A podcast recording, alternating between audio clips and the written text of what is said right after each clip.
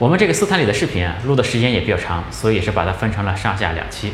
我们前面说了，在西方有这些超级英雄们，在我们东方呢有我们的武侠世界。但是这些西方的超级英雄们在活力方面是远远超过我们的武侠世界的，每年都有新的电影出来，而且呢，他们的市场价值也是远远超过我们的武侠世界的。另外呢，如果说到对外文化的影响力的话，那更是远远的超过我们的武侠世界。那这背后的原因是什么？我们这一期就和大家来聊一聊。讲到最后啊，我想拿呃斯坦李创造的这个漫威宇宙和金庸的武侠世界来对比一下，因为我们一开始也说了，他们其实填补的是人们内心中同一个地方。嗯，我就觉得这个漫威的这些英雄啊，漫威这个这些英雄的 I P 啊，比这个它的生命力，漫威电影的生命力，其实比金庸先生创造的这些呃武侠这个江湖的这个生命力是强很多的，是吧？这个是我们去呃思考一下为什么，因为我觉得第一个呢，这是一个个人创作对团队创作的问题。这个嗯，斯坦李在创造漫威的这些角色的时候，其实他采用的是这个漫威创作法，对吧？就是其实，嗯，没有一个角色是真正是斯坦李一个人写的，就是其实所有的都是团队配合的一个结果。那金庸先生他写的这个每一个武侠小说的这个人物，其实基本都是他自己写的，当然中间短暂的有因为这个自己要旅行啦或者什么了，请其他人，因为他是这个在报纸上做连载嘛。短很短期的有请别人代笔的情况，但并不是那种团队协作型的啊。但斯坦李这边明显是有团队协作的，是一个团队创作的方式来写这些。而且呢，这个、呃、斯坦李的其实最近这些年，呃，也没有怎么参与创作了。所以说，有人说这个斯坦李去世之后，对呃这个这个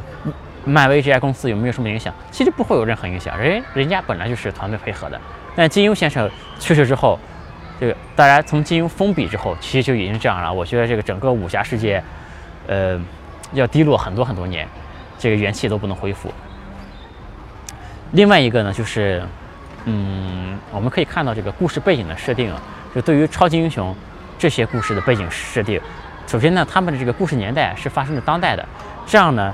呃，这些超级英雄就有可能聚在一起，对吧？形成一个复仇者联盟这样的东西，大家都可能可能在一起出镜的。但对于金庸来说呢，他设定的那些江湖呢，因为他都是有一个固定的年代的。比如说这个郭靖吧，他就永远都没法这个和张无忌同时出现在一部电影里面，因为他们本身就不是一个年代的人，对吧？这样的话，呃，这个就没有一起创造一个更宏大的。这个世界的这么一个机会了吧，把各个主角都联合在一起，像复仇者联盟这样拍一部电影，金庸是没有这种机会了吧。而且漫威宇宙中还有一些这个像平行宇宙啊这样的设定，就给这些英雄之间的这个串联组合可以说是带来了无穷多的机会。嗯，再有就是他们的这个斗争对象也是不一样的，比如说这个呃这个超级英雄啊，他其实就是呃，斗争的对象就是各大反派嘛，只要是反人类的，对吧？有这种反人类的这种反派角色出现了，超级英雄就可以根据这个原因聚集在一起，它是有一个统一的这种斗争对象的。但是我们看这个金庸的小说呢，其实金庸的这个他的这些主角们，呃，他的人性啊设定啊就更复杂。因为金庸不是拍给小孩看的，本身就拍给成人看的，他每一个主角的他的这个目的啊都是不一样的，大家说很难说为了一个统一的理想而战。这个我们在看金庸的书的时候呢，经常就是你会能深刻的理解到金庸刻画这个人物内心是什么样的。比如说一个人出来，我们可以就能联想到，如果郭靖看到这个人就会杀这个人，但是呢，我们知道，比如说虚竹、段誉碰到这个人一定不会杀这个人，所以说你很难找到这个所有角色中，在所有角色里面找到一个共同的反派梳理起来。把这个各个这个侠客吧集合在一起，大家一起来打，这这个也是这个斗争的对象啊，在金庸小说里面也是很难来设定的。这个斯坦李和金庸呢，对情节推进的方式呢也有很大的区别。这个超级英雄获得能力方式呢，这个套路很简单，一般就是呃富豪靠科技，屌丝靠变异，对吧？但是这个能力一旦获得之后啊，基本就固定下来了，这个能力呢不会变得这个再上涨的空间就不大了。然后他这个故事推进呢，就主要靠情节，而不是靠这个主角能力的成长。但是金庸呢，他这个主角往往一开始出来之后，一开始出来的时候是不会武功的，他是一个，他整个小说的情节推进是这个人物能力推进的过程，它是一个练级的过程，对吧？从这个主角从零级练到满级，从一个名不见经传的这个，对吧？这个江湖上没有什么来历的，这个资历很低的一个人，变成了一代大侠、一代武功高手、一代宗师。然后它是一个主角升级的能力升级的一个过程。那这样的话呢，这个它就是要有始有终嘛。但是你像漫威的这个设定，能力是一定的，然后情节是可以千变万化的。那它变化的余地呢，也比金庸的这些主角要大很多。嗯，所以说这个现在这个漫威的这个宇宙啊，在不断的推陈出新。那金庸先生的这些整个武侠世界啊，也不说只说金庸先生啊，整个武侠小说其实基本上是陷入停滞的一个状态。然后呢，我们再看一下这个电影的拍摄啊，其实漫威这个电影呢，已经创造了几百亿美金的价值了，而且呢，它每次拍情节都不一样，是吧？这个它每拍一部，这个整体的这个势能，我们前面说了，它是有积累的嘛。这个电影拍的越多，它整体的这个品牌价值就越高，然后整体的这个势能就越强，影响力就越大。所以说，整个这个漫威宇宙啊，是越来越强的。但是我们再看金庸的电影，被翻来覆去的拍，被这个炒冷饭，对吧？这个每次拍情节的其实都是一样的。这个观众呢，虽然也爱看，但是呢，终究没有什么多多么大的潜力了。嗯，你说漫威在选演员的时候，这个其实他的主演往往一开始的时候都不是一线的这个大牌演员，这基本上呢都是这个二线演员为主。但是呢，这个在拍摄完漫威电影之后，大家就把这个演员本身，甚至于都和这个英雄角色都联系在一起了。比如说我们现在说的这个小罗伯特·唐尼，是吧？大家这个这个演员一出来，哇，大家又觉得钢铁侠来了。这个，嗯、呃，还有一些包括这个黑寡妇、嗯、这个美国队长啊等等。大家都是能够和演员来挂钩起来的，但我们反观这个金庸的电影呢，你看每次拍这个演员都是换的，其实这个影这个人物形象是越来越模糊的，这个品质呢也不太稳定。呃，以前还他听说金庸自己也说啊、呃，我对这个某一部是吧，哪一版的《射雕英雄传》比较满意，哪一版的这个《笑傲江湖》比较满意，对吧？他自己也是，嗯，这个觉得这个电影翻拍的质量啊，是非常不就非常不稳定的。那我们我们前面说了这个斯坦李和金庸的这个对比的反差，如果我们更深入的来思考一下呢，这背后啊其实可能是商业能力的差距。这个嗯，斯坦李的背后呢还是有着一个呃美国高度发达的商业社会作为支撑的。嗯，首先来说呢，这个斯坦李当即当然是一个顶级的漫画作者，但是他的这个商业并不差。他是懂商业的，而且呢，他其实特别擅长做这个形象管理。这形象管理呢，其实是特别重要的一个事儿啊。就比如说这个，嗯、呃，在爱因斯坦之之后啊，其实很多人的成就比霍金是大的，对吧？但这个霍金的这个宣传，呃，这个自我形象管理做得非常好，所以说大量的民众其实认同霍金是爱因斯坦之后最伟大的物理学家，对吧？然后这个，呃，还有很多创业者也是啊，这个特别擅长演讲的。对吧，在这个市场中，包括我们前面也聊过，有这个呃做特斯拉的这个这个这个呃马斯克，还有我们也前面聊了呃做锤子科技的罗永浩，对吧？这些其实都是属于特别擅长做自我形象管理的人，这个的给商业上的加成就特别大。这斯坦李的其实也是特别擅长做这个形象管理的，因为他和这个呃，其实斯坦李的。呃，他创作这些角色呢，往往都是联合创作的啊。就是单从创作本身的这个角度来看，呃，还有其他人对漫威做的贡献，并不比斯坦李小。但是呢，斯坦李却是被大家最牢牢记住的一个人。嗯，他这个面对媒体的时候，非常的自信，非常的从容，而且很有幽默感。还有一句能代表自己的，就让粉丝都能记得住的一个单词。Excelsior， 对吧？这个当他每次说出这些单词的，每说出这个单词的时候，粉丝就很兴奋，也成了他个人形象的一个符号。这其实是他个人这个对自己包装能力的一种一种一种体现吧。而且，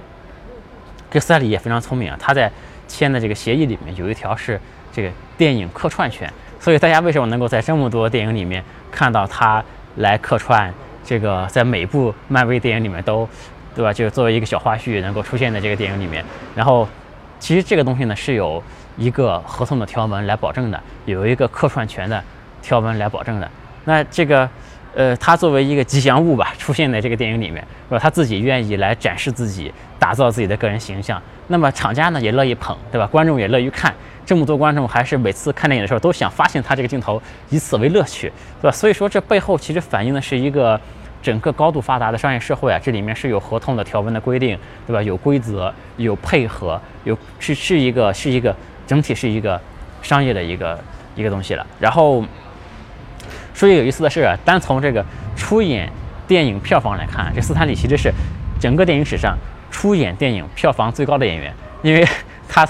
参与花絮的电影太多了啊，他这个参演的电影。呃，票房已经超过了一百六十亿美金。他现在虽然已经去世了，但他前面还已经拍好了好几个片花，这后面呢还是有机会来参与的。这个，这这个这个明年的几部电影里面，大家还是可以看到他的。所以他其实参演的电影有望票房突破一百七十亿美金，这也是蛮厉害的。那另外一方面说呢，你说斯坦李和呃漫威的关系有这么好吗？其实也不见得，因为他们也是打过官司的，对吧？也是问这个漫威索赔过的。但是，而且呢，他在这个一九九零年前后啊，就开始逐渐的从漫威公司就淡出了。还得说，人家是一个高度发达的商业社会，就是说他走了，漫威其实也不会怎么样。这都是商业成熟度很高的一种体现。因为在商业这个一个成熟的商业社会里呢，是很容易形成这个团队协作的。我我前面讲了一些互联网创业的视频，大家可以看到，在这个互联网创业里面呢，这个在在美国，其实互联网创业。你只需要有一个特别好的产品或者特别擅长的一个点就可以了。比如说这个谷歌的两个创始人，对吧？发明谷歌，他技术比较好。那扎克伯格呢，创创造 Facebook 的时候，也是发明了一个社交网络的产产品。他其实商业能力、融资能力各种啊都是不行的，但他只要是手上有这么一个好的东西，那因为整个这个商业社会是很这个发达的，其他人呢就能够给他补齐他的短板。对于斯坦李也是一样，他身边也是有一个团队来帮他来运作的。就是在美国这个高度发达商业社会中，你有一定的能力，然后你可以很容易的找到一个团队来补齐你的短板，你只需要做你最擅长的事情就可以了。但是在中国创业呢，其实要求的技能就全面很多了，对吧？很多事情必须老老板自己去干，你老板不会干的，也没有其他的人能够帮你去干，因为中国其实是没有一个真正成熟的、真正健全的。这么一个职业经理人阶层的，那其实对人们创业各种各样的要求啊，就会高很多。所以说，像金庸先生这种的，金庸先生本身自己定位其实肯定是一个文人了，对吧？但是其实他是缺乏一个真正有商业运作能力的团队来配合他来干这个事情。所以说，我觉得这个背后其实还是有着嗯商业文化上、商业积累上的，就是。商业这个两国在这个商业成熟度上，起码在他们所在的那个年代，差距还是非常非常大的。嗯，所以说这斯坦李呢，他本身自己对商业也有概念，对吧？也有商，也有这个团队帮着运营，帮着配合，所以现在呢，已经成了这个几百亿美金的这么一个商业帝国，是吧？在金庸先生的一直就是一个作家。嗯，其实对于这一点呀，这个我还是感觉到有些惋惜的。嗯，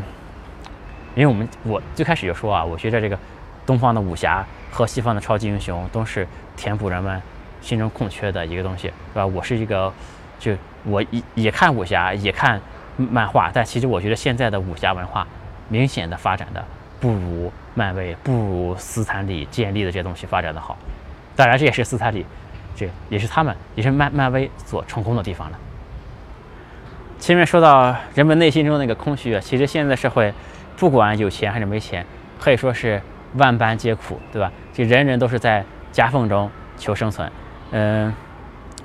我很多很多年前看过李开复的一本书《做最好的自己》，他提到了这个衡量自己是不是为这个世界做了一点有意义的事。他提到一个标准，我觉得很有意思，就是说，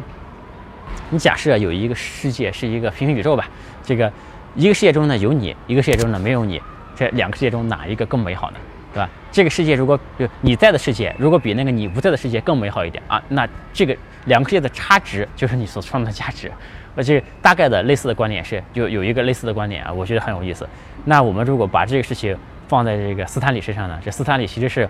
给数以亿计的人带来了欢乐，对吧？如果两个世界一个世界有斯坦利，一个世界没有。那么有斯坦利那世界，我觉得会快乐很多。这个，我觉得本身就是斯坦利巨大的成就。而且呢，斯坦李这种快乐可以说是一种比较高级的快乐，因为斯坦李这种快乐呢，在快乐之后没有空虚感，对吧？你是会沉溺在你对超级英雄那些幻想里面，这些其实是属于成年人的童话，这是没有空虚感的。它不像你玩了一天游戏，当时你觉得也很爽，也很快乐，但是你打完一天游戏，怀着疲惫感上床的时候，哇，你觉得这一天这个很空虚，甚至充满了罪恶感，觉得自己浪费了时间，对吧？或者是你说你刷了好几个小时的短视频。这个当时也很快乐，但事后你就会感到空虚。但是你看一场漫威的电影，看一部漫威的漫画，这个你不会有这种空虚感，你会感到一直很快乐、很满足。所以说，我觉得这个真的是成人的童话，这是非常非常伟大的一个事情。而娱乐业呢，本身也是非常伟大的事业，就是它给世界呢，这个斯坦李啊，给世界带来了欢乐，而且它本身是一个天才，非常的乐观。非常的坚持，这一切都值得我们永远的记住斯坦李这个人。那我们这期聊斯坦李就聊到这里，我们下一次再见，拜拜。